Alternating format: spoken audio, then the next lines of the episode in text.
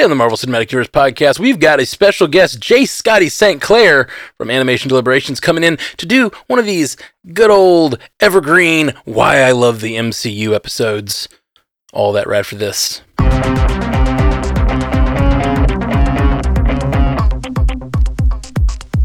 Welcome to the Marvel Cinematic Universe podcast. My name is Matthew Carroll, and with me today is J Scotty St. Clair. How you doing, J Scotty? I'm fantastic. I'm super humbled and excited to be here. I tuned in for the first couple of episodes you did with both John Irons and Ashley Coffin and really enjoyed them. So uh, the chance to to hop in and share some of my love is incredibly exciting. Thanks for having me. Absolutely, man. Absolutely. Well, I really enjoyed doing these episodes. It's just kind of fun to just basically just, you know, kick the can around. I don't know uh, about like what do we like about the MCU? What do you what do you think? Who who what's your favorite? What's your least favorite? I don't know. It's just a fun little like uh, exercise, and it's so broad broad sweeping. It always gets into interesting corners we don't get to talk about every week. So, mm. what I always like to do first is uh, what what where did your like fandom begin? Like where where where did you start? What what was your first fandom you can think of? Oh, first fandom ever? Uh, definitely Power Rangers. I was like, you know, oh, that, that yeah. sweet spot where waking up every morning to go to kindergarten, I would get a good two two or three episodes of Power Rangers in before hopping on the bus and making my way to school. Nice. That's awesome. Yeah, yeah Mighty Rangers Morphin Power Rangers, mind you. I didn't stick with the franchise all that long. But I was just talking about Power Rangers like two days ago. And for whatever reason, and it was a long time later, but I got into Power Rangers in Space, I think it was called. Sounds right. Yeah. And it was a like I don't know. I was like I didn't watch Power Rangers in like whatever 15 years and then for whatever yeah. reason somebody was like you should really check out this season. And I was like, "Really?" Okay. Hmm. And like I went back and Power Rangers in Space was like a good story. Like it was a good overarching story. I guess they like over time have, you know, done overarching stories and stuff, but you know, obviously uh-huh. it's still it's still Power Rangers. It's still really campy sure. and silly, but of course, um, that this whole like I don't know, like intrigue and somebody's sister and somebody villain and the who is this person? I don't know. Just it got it, they actually had like some overarching stuff. I feel like sure. there's pro- as many seasons of that show as there have been. I'm sure there's like portions that are actually good. Like they get, there's got to be yeah. somebody who cares about stuff that's like rising above in the writing. You know, I don't know. Every once in a while. Yeah. There's that revival on Netflix that uh, I have not had a chance to catch, but I've heard decent things about it. So I'll have to uh, check it out and, and let you know.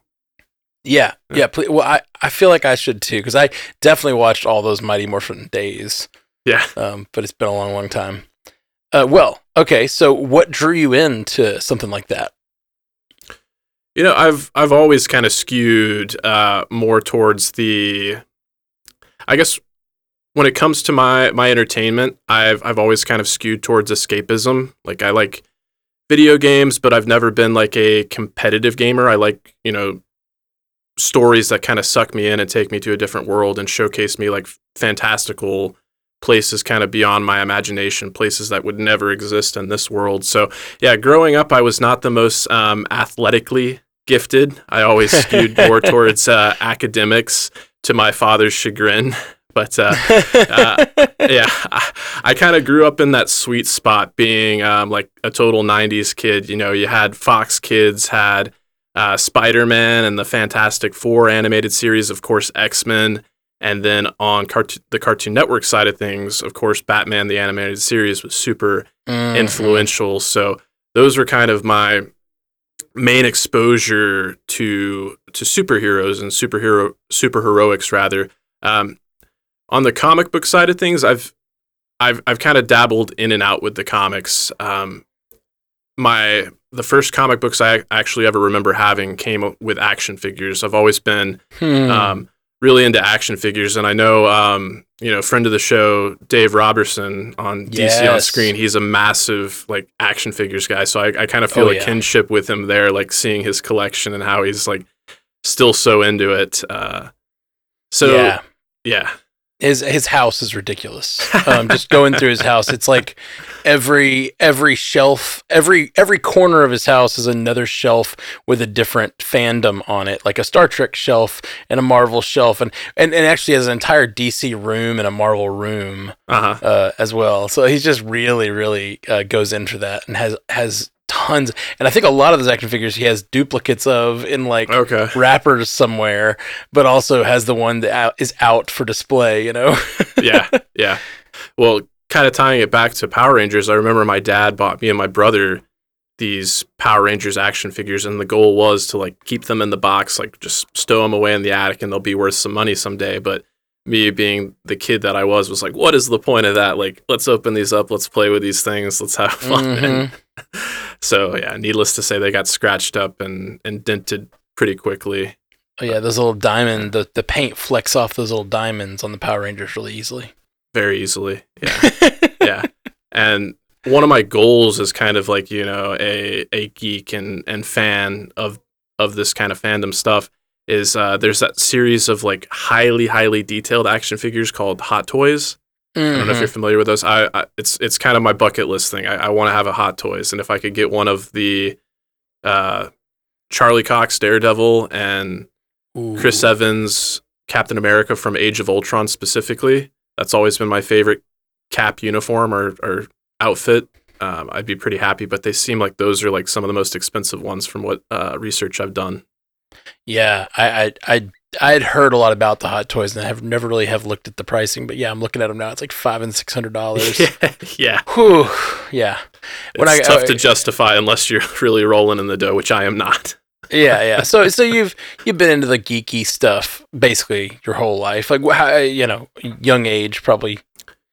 Yeah, yeah. Um, I remember, yeah, always being a fan of those series. As I mentioned, um, like when Batman and Robin came out, I was young enough to where I didn't realize how bad a movie that was. Like I really enjoyed it. I had a lot of fun with it. Uh, going to the movies has always been like one of my my favorite things. I think I've shared about it on other podcasts like Bingers Assembled and maybe some other ones. But some of my fondest memories from my childhood are I remember when uh, my dad surprised me by taking me to see Jurassic Park: The Lost World, which Hmm. you know may may be a lesser Jurassic Jurassic, Jurassic Park entry for some people, but it'll always hold a special place in my heart. And then Is Star that, is Wars that epi- directed at me? Is that was that directed at me? no, you're you're this- not alone in, in that estimation. I know a lot of people hold that as the the worst Jurassic Park, and it's got its problems. But like I said, you know, nostalgia is a big factor Oh, yeah. for me. But uh, kind of in the same boat there, I, I really enjoyed the 1998 Godzilla for similar reasons, even though Ooh, yeah, yeah, yeah. yeah. And then Star Wars Episode One. So, um, with that in mind, in addition to being, you know, a, a pretty big Marvel and DC fan, I'm also a massive Star Wars fan. My my fandom has kind of waned as I've gotten older. I'm not like the uber geek that I was. Like there was a point in time, like you could have asked me like any species in Star Wars, like background characters. I would have known their name and backstory, and like I that was a point of pride for me. Um, so Star Wars and Lord of the Rings, I've, I think I've talked on some podcasts too, but the Lord of the Rings was a very seminal experience for me having, you know, uh, each of those movies come out as I was in sixth, seventh, and eighth grade and reading the books before I went and saw the, the movies. And again, those were movies that I could like, I can still quote like entire scenes from. And Man, do it, Yeah. do it. I'm just kidding. no, hey, uh, that's awesome, man. Uh, well, uh, what about turning to Marvel? Doesn't have to be MCU. What was your earliest like Marvel stuff that you liked? Yeah, well, in, addition to all those like animated series I mentioned, that first Sam Raimi, Tobey Maguire Spider-Man, like that came out in 2002. I was 12 years old and that was I remember looking forward to that movie so much. I had dreams about going to see the movie beforehand. Like I was so so excited for that one and it really blew me away. It really captivated my imagination and uh it really cemented like Spider-Man as one of my favorite villains. Like I, I like to draw, um, as as some of the listeners who may have seen some of my stuff know, but like my notebooks were filled with Spider-Man doodles, like You long just said- before and after that that film. I wasn't. I wasn't sure if I just uh, uh, misheard something, but I think you just said Spider Man. It was one of your favorite villains. Did I say villains?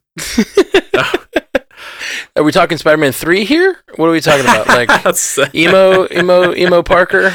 No, it's it's, it's funny that uh, I misspoke like that because I have distinct memories. I think I was a junior when Spider-Man three came out, and it was like uh, that was the first time like I remember watching that movie and being like, "Uh, I didn't like that as much as I wanted to, but I don't know why exactly." And I yeah. remember a, a, buddy at school being like, "Spider-Man Three sucked," and I was like, "It wasn't that bad. It was it was all right." But I knew I was kind of lying to myself. But in uh, in retrospect, there there are things to love about that movie, but uh, it's it's definitely the weakest of the three. oh, for sure, for sure. Yeah. No, it's it's interesting that you knew, like you knew you were lying to yourself or lying to him, like inside you knew. Yeah, that's funny. That's yeah. funny. Um, yeah, yeah, yeah, I think like it's it's interesting as we get older, and I still do this sometimes. I, I think yeah.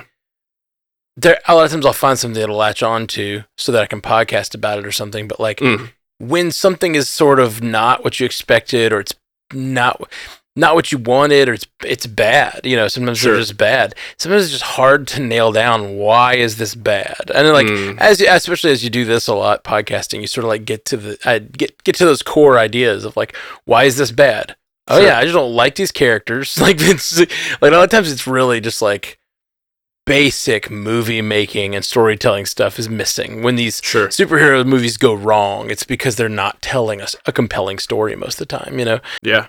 Yeah. Spider-Man 3, you know, there's a lot you could say about it, but it yeah, it has it has its problems, we'll say.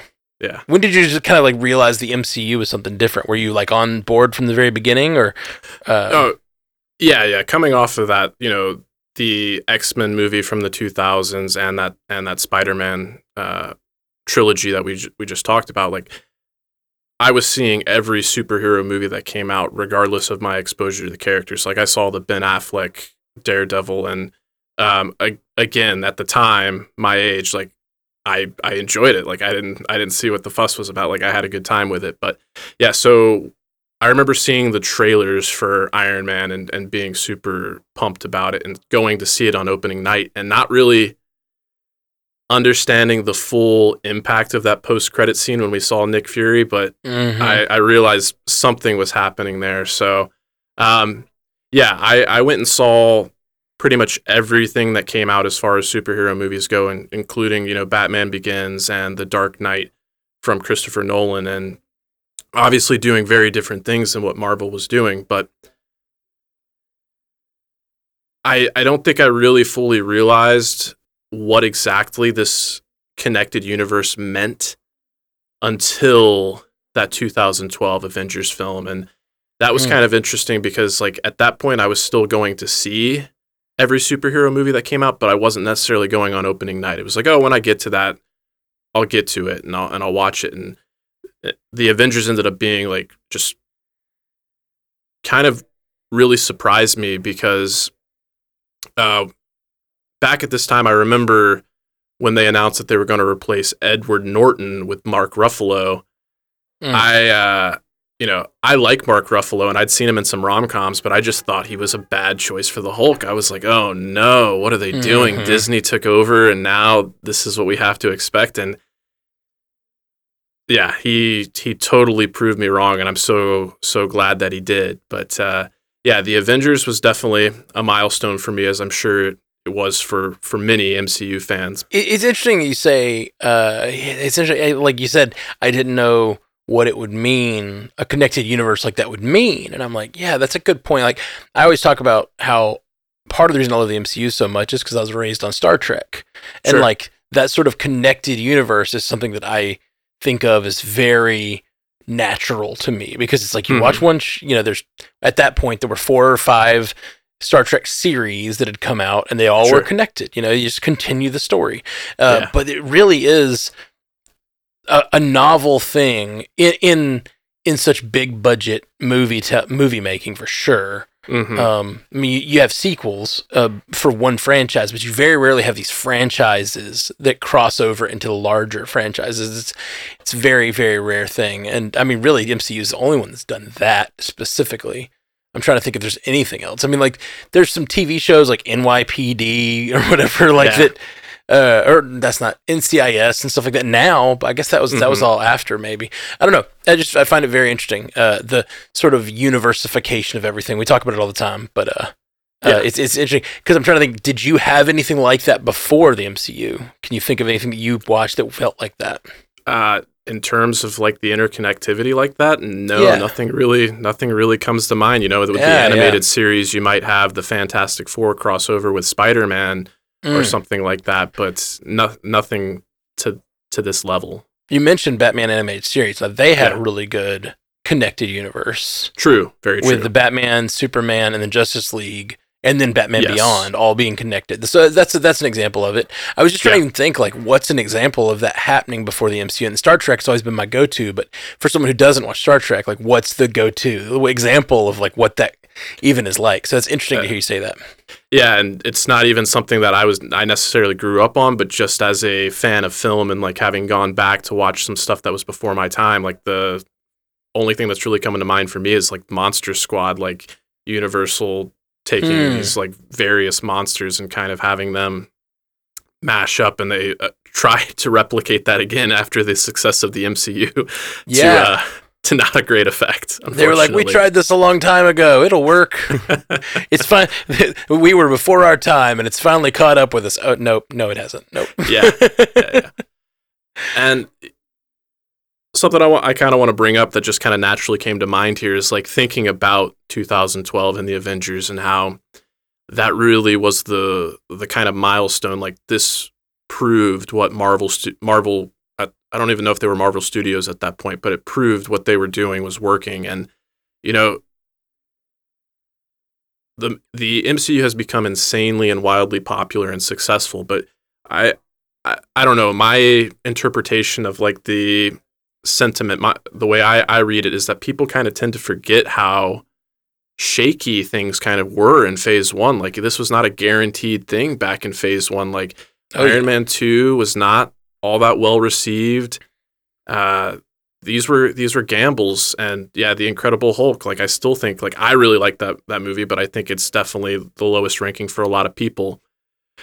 And then yeah uh chris evans being recast from uh johnny storm to to take on captain america that was one of those things like ah he's already been a superhero. He's already been a marvel superhero. Why can't they pick somebody else? And uh, again so so glad to be proven wrong because uh even even before like the Avengers and establishing that this connected universe was really working, I love that first Captain America film because it was like it felt like a, a film from that time. It kind of felt like a film from like the 40s or something like for that. For sure. Yeah, and Captain America was yeah, he was always this character that like I'd look at him and be like, "Oh, that's that's so goofy." Like I don't see the appeal and they just they translated him so well and he's he's gone on to become my absolute favorite character. Yeah, he's such a hard. I mean, it's like Superman. The Yeah. Boy Scouts are always hard to navigate because Sure. it's easy to love the Han Solos. It's easy to love the Batmans, like the the, Yeah. the ones with the darker sensibility. It's it's really hard to express on film. I don't know after 2000 or whatever. Like it just became a, a world of trench coats and you know, like I don't know. It's just Sure. like a different world, Sure. and you want your characters to have a little darkness in them, and uh, one everybody has to be an anti-hero and cap is not an anti-hero at all and it's Right. just something we don't see much of you know yeah. um, I guess now that I think about it, all, the entirety of the MCU, very few anti-heroes yet. Mm, yeah, that's fair. And that's interesting because I feel like most other comic book movies kind of try for that. True. At least on some some level, they have a little bit of darkness to them where you're like, are they a hero or is Batman a hero or is he a crazy rich dude? Is, you know, like there's Batman's that sort of- fascist. Yeah, Batman's a fascist, exactly. That's one of my favorite things about doing these Why We Love the MCU episodes is because, like, I don't know. Normally, just like t- crossing into talking about Batman feels like a weird thing to do, but on these, Sure. it's just so much. I, I love getting to touch on all these other things that we don't always get to. Yeah, because yeah. we're fo- focused in on something. So thanks, thanks for being here. This is fun. Yeah, um, yeah. Yeah. So okay. So when did what? What was the movie that you? Because I, I just could, and I, I I normally ask, but I know you, and I know you're like a big fan of the MCU. Right.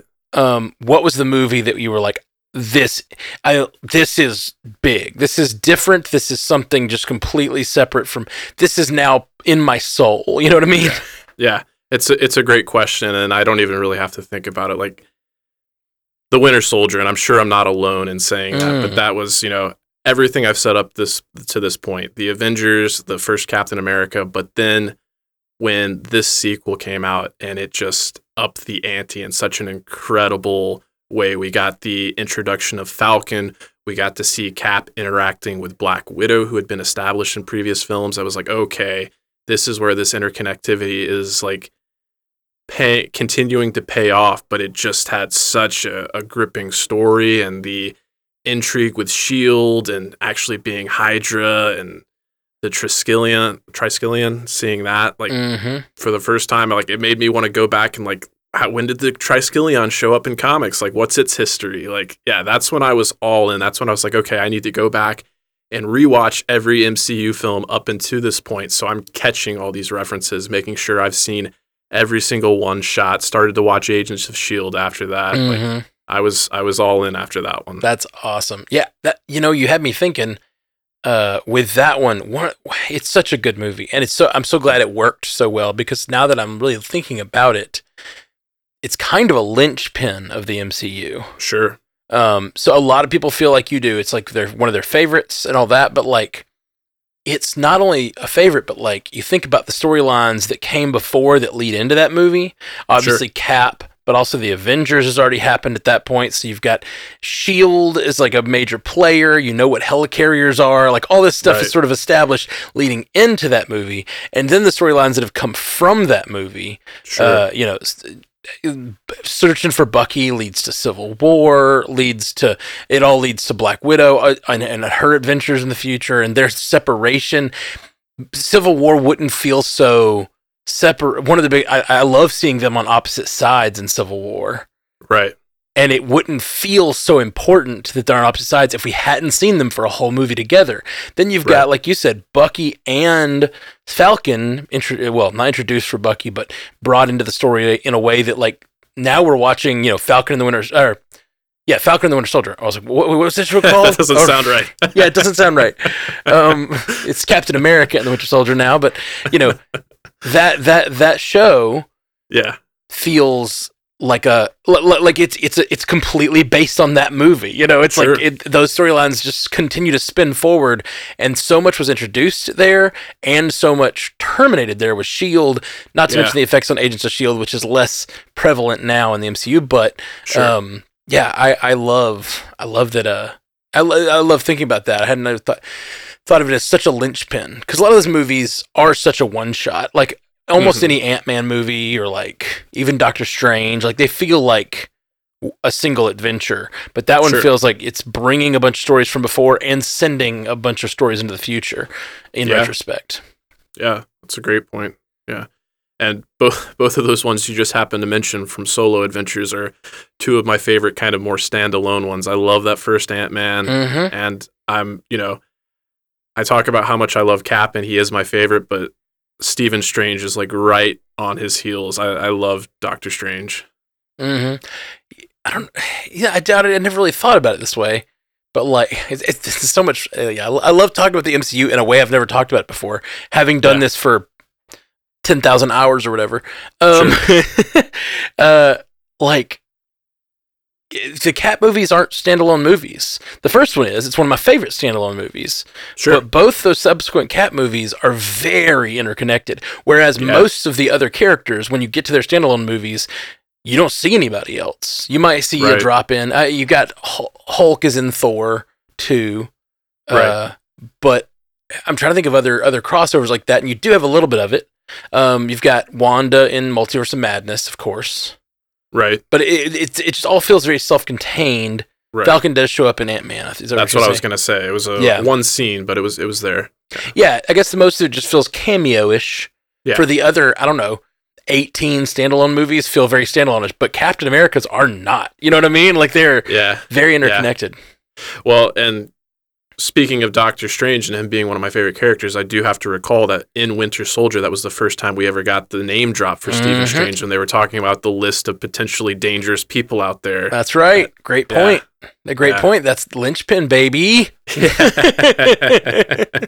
for sure. like it's, you talked about how it struggles at times in that first first uh um Phase. phase. Yeah. And now we're talking about a lot of struggles in phase four. People say, I don't think it's having nearly as the struggles people think. I think it's just more disconnected right now than maybe Sure. before. Yeah. But like when you think about it as a linchpin and you think about the MCU and those movies that do bring everyone together, you know, like like an Endgame, like a uh Winter Soldier that just like everyone says those are some of their favorites, you know. Uh, Yeah. Infinity War, Endgame, Winter Soldier, um Iron Man 3 of course. Um, right. Sorry, just Jeff's not here, so I can say that. Uh, um, and and I don't have to uh, deal with him talking about the Dark World. All Uh, right. sorry, sorry, but uh, no, good. you get these Lynch movies that are amazing, and and it seems like a lot of the other movies, these more standalone movies, end up being for some people and not for others. But then you've Sure. got these few that just like everyone loves Winter Soldier. If you're a fan of the MCU, you love Winter Soldier. If you're a fan of Yeah. the MCU, you love Infinity War and Endgame. You know, right. um, I, honestly, I, the more I talk to people, if you're a fan of the MCU, you love Avengers and you love, um, you know, uh, Ultron as well. So like, I Yeah. everyone I talk to loves Ultron. We got a lot of shit when it came out, but everyone I talk to loves Ultron. Yeah. Speaking of Age of Ultron specifically, it it fell into a unique position like coming off of so the Winter Soldier came out in 2014 and we went from the Winter Soldier into Guardians of the Galaxy, which I know you have a lot of love for and kind of like started this podcast. And I remember a, a buddy of mine, like we saw the trailer for Guardians of Galaxy together and he was like, ah, I don't know about that one. And I was like, nope, I'm all in. Even if I'm not familiar with Mhm. these characters, like I trust Marvel now. Like this looks great. And sure enough, when we saw it, he, you know, he was, he accepted his, uh, how wrong he was with that. But, uh, so coming off the heels of like both of those movies and knowing how good that first Avengers film was, like the hype for Age of Ultron was just like through the roof. Like knowing we were getting Scarlet Mm. Witch and Quicksilver uh, and Vision being teased, like I even fell victim to it as well. And and you kind of talked about um, earlier about like we go into movies with like expectations sometimes, and sometimes that can you know impact our enjoyment. And that was a lesson for me. Um, I do recall coming out of the theater for Age of Ultron, like I enjoyed it, but I knew immediately that it wasn't as good as the first Avengers. I was like, it was good, but it wasn't everything that I kind of hoped and dreamed it would be. Mm. But you talk about linchpin movies, and like, I, I, my defense for Age of Ultron is always that, in retrospect, it is one of the most world building MCU entries out there. It does so much to move the overall story forward and and really help establish things. And keep, bear in mind, it's also one of the few times, even though they have their inner conflicts, that we actually get to see the Avengers as this like full team, and they're kind of like a family. Like when you get that that party dinner scene in the beginning, like we don't get that too terribly often with our Avengers. And um, the other movie that I kind of compare Age of Ultron to in the in the same way is uh, Iron Man 2, I was not super high on coming out of the theater, but when I went back after like understanding, I like I was like, okay, the MCU is something that I need to go back and rewatch all these movies. I think Iron Man 2 works so much better in retrospect. And when you like look at this as like episodes of a series, it's it's a great world building episode. It has its issues, but uh, I think it, it works really well as terms of like being one of the cornerstone building blocks of the of the Mm. MCU. Interesting. I like that. Um, yeah, Yeah. I think I think a lot of the expectations are there for sure. So g- go into that a little deeper. Like, what's what do you feel like is the world building about that one? Age of Ultron specifically. Yeah, yeah, yeah. So it, it gets us vision. It kind of like establishes true. we had we had heard about these Infinity Stones, and like again, the Thor Vision scene is is not the best. That's probably one of the weaker parts of the movie. Uh, but it, it really does, you know, uh, help to establish that the in in conjunction with Guardians of the Galaxy that the Infinity Stones are going to be these MacGuffins going forward.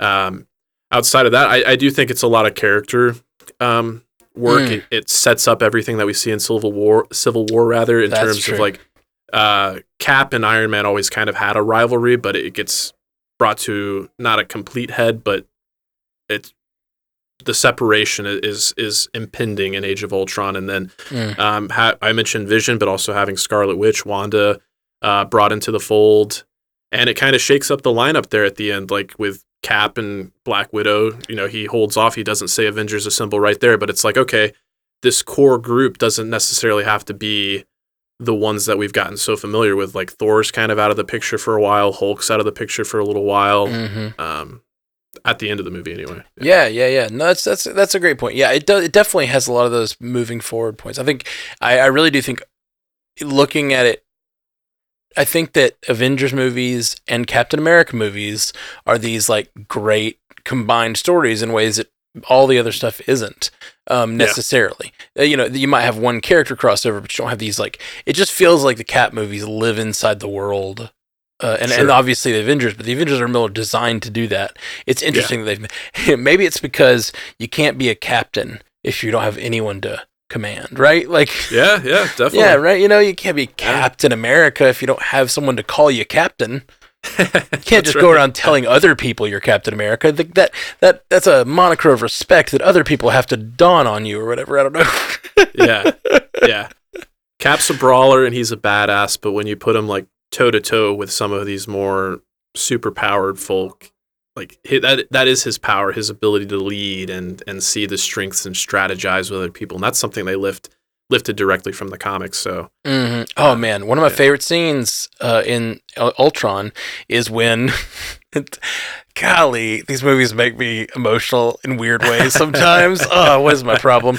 But uh, when when he when he like gives uh when he he comes it like sees the potential in Scarlet Witch and Quicksilver yeah. and sees their that they aren't bad people even though they they've been attacking them the whole movie. They've caused all this damage, and then immediately starts giving them commands because he right. sees their potential and he he's a he's a, he knows how to lead soldiers, and he starts right. saving all the people. He's like, save as many as you can, stop the train, we can do this. Like he just starts rallying, and that's like not even really they when they become Avengers. That's like kind of later in the movie, but in right. that moment, even even when they're on different sides, he sees that moment. They want to save people, he wants to save people, and he just immediately starts working with them. And I just I love yeah. that scene. Ugh. Yeah, yeah. I, I should have known that's where you were going with it with what we were talking about earlier about his ability to lead. But when you first started bringing up his relationship with both uh, Wanda and Quicksilver, I thought about that scene where he's with Maria Hill and she's like, yeah, they donated themselves to science so that they could like, you know, uh, rally against their government. And he's like, yeah, uh, volunteering to protect your your country like and getting the, getting experimented on for your country. That that is yeah. weird. Who would do that? Yeah it's great. It's actually yeah. really really a good point because i think yeah. that line sets up his character and seeing beyond seeing people as people and mm. seeing seeing them not just as enemies and that line sets him up being willing to work with them so easily later he's like yeah i've yeah. done what you're doing like i did that too i understand you're fighting for your country um it's yeah that's such a good movie god yeah, yeah. i mm. love it mm-hmm. i love it so much okay yep. so getting to the very end of phase three we got these oh, two oh, yeah. big daddies infinity war and uh and endgame is there mm-hmm. like I don't know. How did you feel about the resolution of this 10 years of storytelling? Uh, I mean, it, it was absolutely incredible. It's it's one of those things like I will forever be grateful that I got to be a part of this, that I got mm-hmm. to experience this, that I was at an age and a maturity level that like I had been able to see this journey and fully appreciate it for what it was. Like going back all the way to May 2008, seeing that first Iron Man in theaters to when it finally culminated with with game and uh, man, like I'm I'm getting a little. I don't get as emotional as you, but I'm getting goosebumps right now, just like oh, yeah. letting the weight of that wash over me again. Um, in terms of, of watchability, I do kind of skew more towards Infinity War. It's just got like those great um, action sequences, especially with Doctor Strange and and getting the Guardians and a little bit more of Spider Man, who again is one of my favorite characters as well. Um, when I when I go to rewatch one, I'll probably put on Infinity War first. It's it's also a little bit shorter, so that makes it a little more digestible. But uh, there's no denying Endgame like the the portal sequence and when Cap Mhm. picked up Mjolnir, like I was so so glad I didn't have that spoiled for me like that. Like to be in a theater full of people on opening night for that moment, like uh, I don't. Yeah, I'm just so grateful for that Yeah. experience. Like it just like hits a dopamine. Same. Right. I'm I looking at myself the- smile on my face just thinking about it all over again. Yeah. fucking zoom and I'm like red faced from like smiling so big thinking about that moment and like uh, also all the alcohol uh but uh no just um but the moment that moment and I love I love how that moment is immortalized on all those YouTube videos of just like crowds watching the movie it's Mhm. one of my favorite things. Just like the fact that we can go and relive that moment with audiences when they just like, ah, yeah. It's people just, just, so good. losing their minds. Yeah, it's great. so good. And and I mean, the biggest thing uh, you were talking about Cap earlier, but like the biggest thing in that moment for me, I think I talked about it on an episode recently, is just Cap standing beaten and bloodied. You talked about how he's he's a brawler, he's badass, but he's not the biggest against the biggest like bads. Like he needs Right. people to command. but Right. he's still that dude from the freaking uh, alleyway, and he is just standing there with his half a shield left and the armies of the galaxy standing before him, and he's Right. still he's like, "No, you move!" Like it's just so freaking yes. good. Oh, Yeah. Oh man. Okay. Yeah. I love it. Yeah, it's so freaking good. Okay, okay. Well, uh, what's your? F- uh, I guess I, I don't know if you've said in, in the stuff you said so far. What is your favorite of the entirety of the MCU? What, like, doesn't have to be the best. It doesn't have to be like. What's your? What's your go-to? What's the one you connect with most? Movie. Favorite movie? Yeah, yeah. Hmm. Yeah. On any given day, it it could change, but Mhm. uh, I think I'm gonna stick with Infinity War. Infinity War has been Nice. m- my favorite for a while. Uh, sometimes it's that first Iron Man. But uh, yeah, I'm gonna I'm gonna say Infinity War. I like it. I like it. Yeah. That's a that's a great one. Why why uh, and uh, you mentioned it being the most rewatchable. Why what Yeah, is what's your why does it stand out? Uh, where uh, Endgame had the um, the real emotional payoff and like the the resolution to this this ongoing conflict, I feel like Infinity War was like if you've ever seen like the splash page on a comic and like wanted to Mm. see all these characters like really like we got a tease of it in Civil War with the airport sequence like you know and and even in like the previous Avenger films when we had like those kind of like one shot sequences, but this was just the entire runtime. Like you're seeing all of these characters, like from all these different Yeah. franchises, like interacting and yeah, and, and of course Thanos, like as much as I love Marvel, like it did have a villain problem for a while, Mm. and Thanos was just such a captivating and fascinating villain to behold and to kind of it's kind of his movie, which is interesting. So Yeah. just like yeah going on that journey seeing all of the infinity stones like actually be used uh like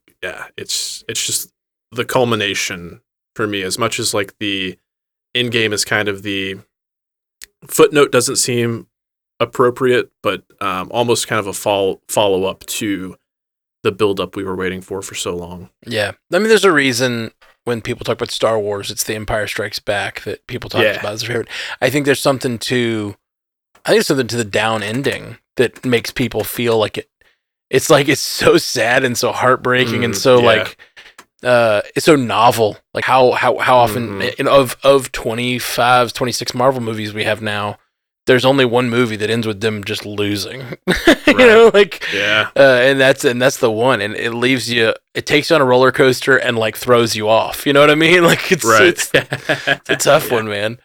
Yeah. Ugh. yeah. Uh, well what do you think of the state of the mcu now like we got phase four is over i guess we're in phase five now which is kind of crazy to Yeah. say aloud um but uh yeah what do you think of uh what do you think of the state of the mcu Yeah, I, I still absolutely love the MCU. I think um, it's had its hurdles, like kind of keeping that momentum coming off of Endgame. Like Endgame was such a cathartic experience that they were always going to have a little bit of a difficult time, like you know, engaging people on the exact same level. But uh, I still go to you know every opening night uh, movie at the earliest showing that I can get. I listen to the Marvel Cinematic Universe podcast reactions as soon as I can. I watch all the Disney Plus shows and rewatch them uh, when I can.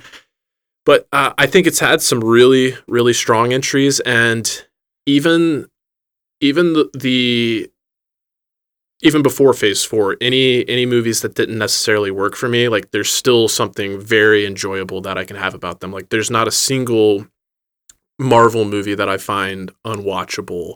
Uh, like, and I think you know that that's that's one of the great things about having all of these movies too. Is like, uh, you know, you and I had a conversation with another uh, caster, a podcaster on the on the network. Um, I I won't I won't throw them under the bus in, case they get flack for people. But you you kind of mentioned how you're not a big rewatcher, and uh, I am a big rewatcher, and I find it so interesting how like a film can change upon rewatch and like given time and like new context, how my uh, interaction with that film kind of changes because like Far From Home is one that uh, immediately comes to mind. Like really liked it coming out of the theater, loved the Mysterio sequences, but I remember seeing it with my buddy at that time, and he was like, "Yeah, favorite MCU film now," and I was like, "Yeah, no, I, I, I would not go that far. Like, I know it's not my favorite MCU film. Like, I still like Homecoming better."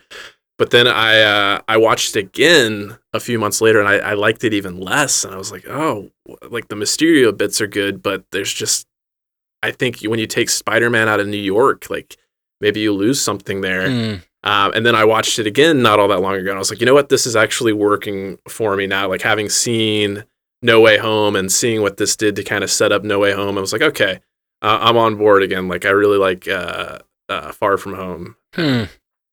Uh, but yeah, um, I think you know people like what they're gonna like. They're gonna dislike what they're gonna dislike, and sometimes that's for valid reasons. Sometimes it's not for so valid reasons. but uh, Moon Knight kind of comes to mind. Like I love Moon Knight like all the way through until the finale. Like the finale really Mm. disappointed me. Um, and it, I, I guess it's like you know I don't think it's superhero fatigue because I'm still really like enjoying these properties and going to see all of them on the DC side as well. Uh, not to mention the boys on Amazon and whatnot. Like I just Yeah. have an interest in this kind of content, but sometimes like I, I think I mentioned it when you and I reacted to the Quantumania trailer, and we were getting to see like Kang really use his physicality against Scott. And when he had those sequences where he was doing the laser stuff, I was like, okay, I hope they kind of move away from the laser stuff and do more of the physicality because like I, I like.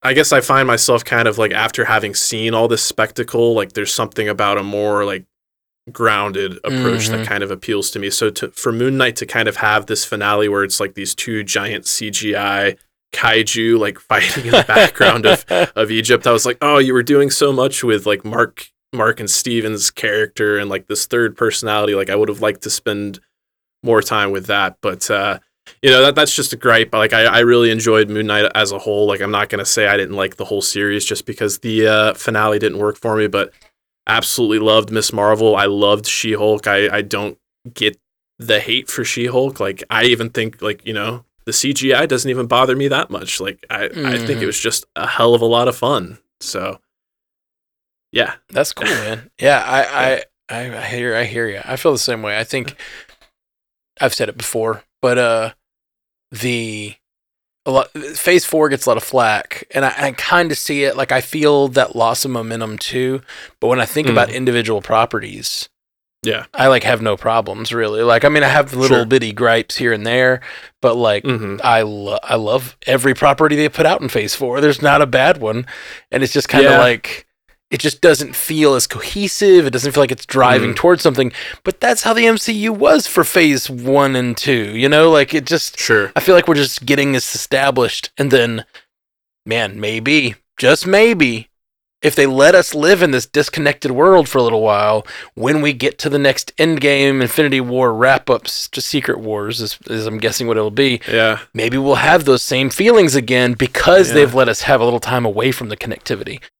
Yeah. That adage, distance makes the heart grow fonder. Sometimes you need to Yeah. move away from this connectivity so that you appreciate it when it when it comes back. Absolutely, absolutely what I was thinking. I like it.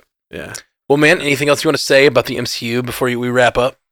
Well, when you when you went to ask me my favorite movie, I thought you were going to ask me for my favorite moment. So Oh, be yeah, remiss if I didn't take an opportunity to just kind of shout out my favorite moment, and it is going all the way back to my favorite character in his uh, his first solo movie, Captain America: The First Avenger. There's that sequence when he's not even powered yet, and he's Mm. in boot camp, and they throw the grenade, and he hops on the grenade. Like I still get goosebumps every time Mm-hmm. he just he he's he's the one that's gonna you know make the sacrifice play and uh yeah He's so, so good. so good Such a good Yeah. character. It's he's just so well built.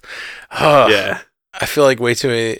Uh, I, I, I love doing these, and we'll continue to do them. Uh, uh Sure. and these why they love the MCU, but I feel like a lot of them will become.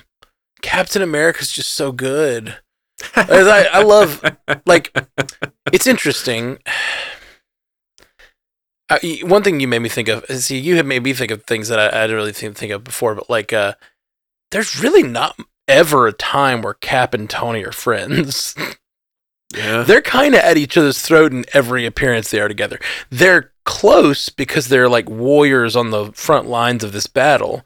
Um, Sure. Maybe the shawarma scene, but like sure that's about it. Like every other time we see them, they're always kind of at odds. Ultron, like he he's created Ultron, and Cap's pissed at him. Then you got Civil Yeah. War, and he's pissed at him again. You get Infinity War, he's pissed at they're pissed at each other again. Like they're always at each other's throats. And I mean, even you know, uh, all the way back to Avengers, they don't really ever stop stop fighting. They're fighting till the moment Hawkeye comes and attacks the the uh, he blows up that engine, and he's like, oh right because they're fighting, they're like nose to nose. He's like, "Why don't you go put on the suit and let's see what happens?"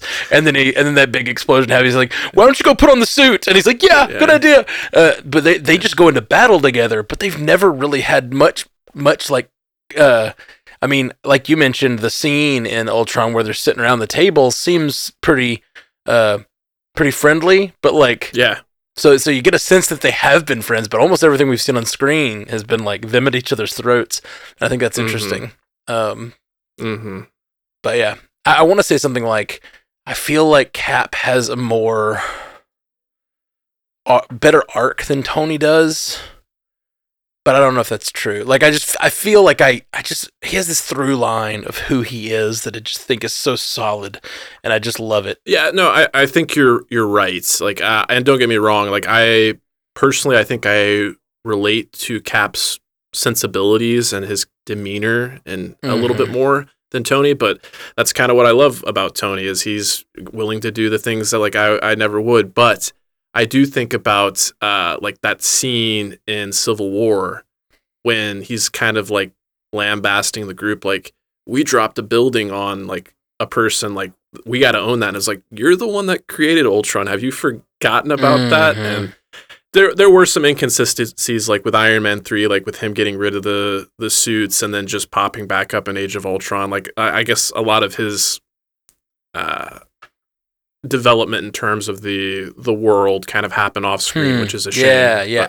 But- I guess I guess that's it. I think that Iron Man's development feels scattershot, where it's like, I'm Iron Man. No, I'm not. Yes, I am. And then I'm I'm Mhm. in space, and it's like it just kind of jumps around a little bit. Whereas, um, Cap is so consistent that he is just Mhm. the man he is from the moment he, he goes through things. He learns things. He he gets disillusioned over time, but like right he is the man in that alleyway. He's that man with that grenade all the way from that moment till he's, you know, standing in front of Thanos' army. It's, and it's just, Hmm. yeah, it's so good.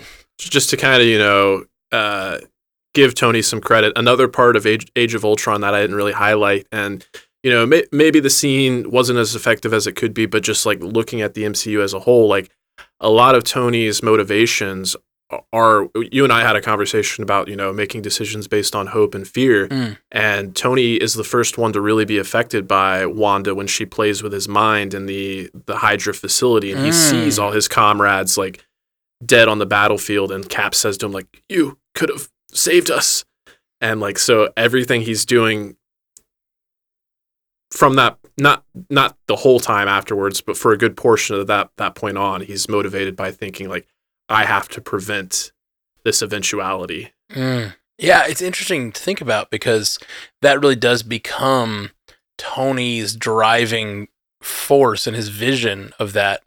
And like Mhm. Wanda's now on his side. Like but Yeah. but the damage she did when she Mhm. was not on his side is still like bouncing it around in his mind. Like she had a Mm-hmm. pretty devastating effect on his psyche in that in Yeah. that one action way back in Ultron. And now Yeah. like even when she's fighting on his side in Endgame, he's still driven by wanting to stop everyone from dying because that's like such Yeah. a traumatizing vision. Eh, man, that's a good that's a Mhm. really good point. I like that a lot. Okay. Uh well man, thank you so much for joining me. Uh shout out shout out where everybody can find you online. Yeah, please check out Animation Deliberation. We Woo! are the podcast that takes action, animation, and cartoons seriously, but not too seriously. And this sprawling, epic MCU has actually had a couple of animated entries at this point. So uh, if you're a fan of What If, we covered every single episode of What If. You can go back and check that out. And we're covering pretty much everything that's uh, geeky and fandom related. Awesome, man. That's awesome. I love that you, what you guys are doing over there. Uh, and so yeah, everybody check out Animation Deliberation uh, when you get a chance. Uh, and also, if you like J Scotty, me and him have been making multiverse news together uh, over these last few weeks. So um, I think we're we just had eight or nine episodes out now. Crazy, crazy. Um, so join us for multiverse news. It's uh, everywhere you get podcasts, and we do uh, do it on YouTube as well. So um, yeah, every week, every every Wednesday, we got this new uh, thing about it's, it's the way it's like it's the only useful Stranded Panda podcast. You know, so if you like Stranded Panda and you can get your news at the same time. Normally it's just like listen to some people uh, talk bullshit for an hour and a half or whatever, but like you actually can like learn what's going on in the world of of all your fandoms and listen to people bullshit for 30 minutes. It's pretty great. all right guys, thanks for joining us. Uh, thank you J Scotty. Uh, Thank you. We will be back soon. Peace. Until next time, true believers. Thank you for joining us for the Marvel Cinematic Universe podcast. And a special thanks to all of our subscribers at patreon.com slash mcucast. You make this show possible. And a huge shout out to both, that's right, there's two of them now, Illuminati tier patrons, Walter Kreisky III and Lieutenant Bongo. Thank you guys. If you want to find all of our fine Stranded Panda podcasts, go to strandedpanda.com. And for a video version, check out youtube.com slash strandedpanda. And if you want to take part in our live streams, go to twitch.tv slash strandedpandatv.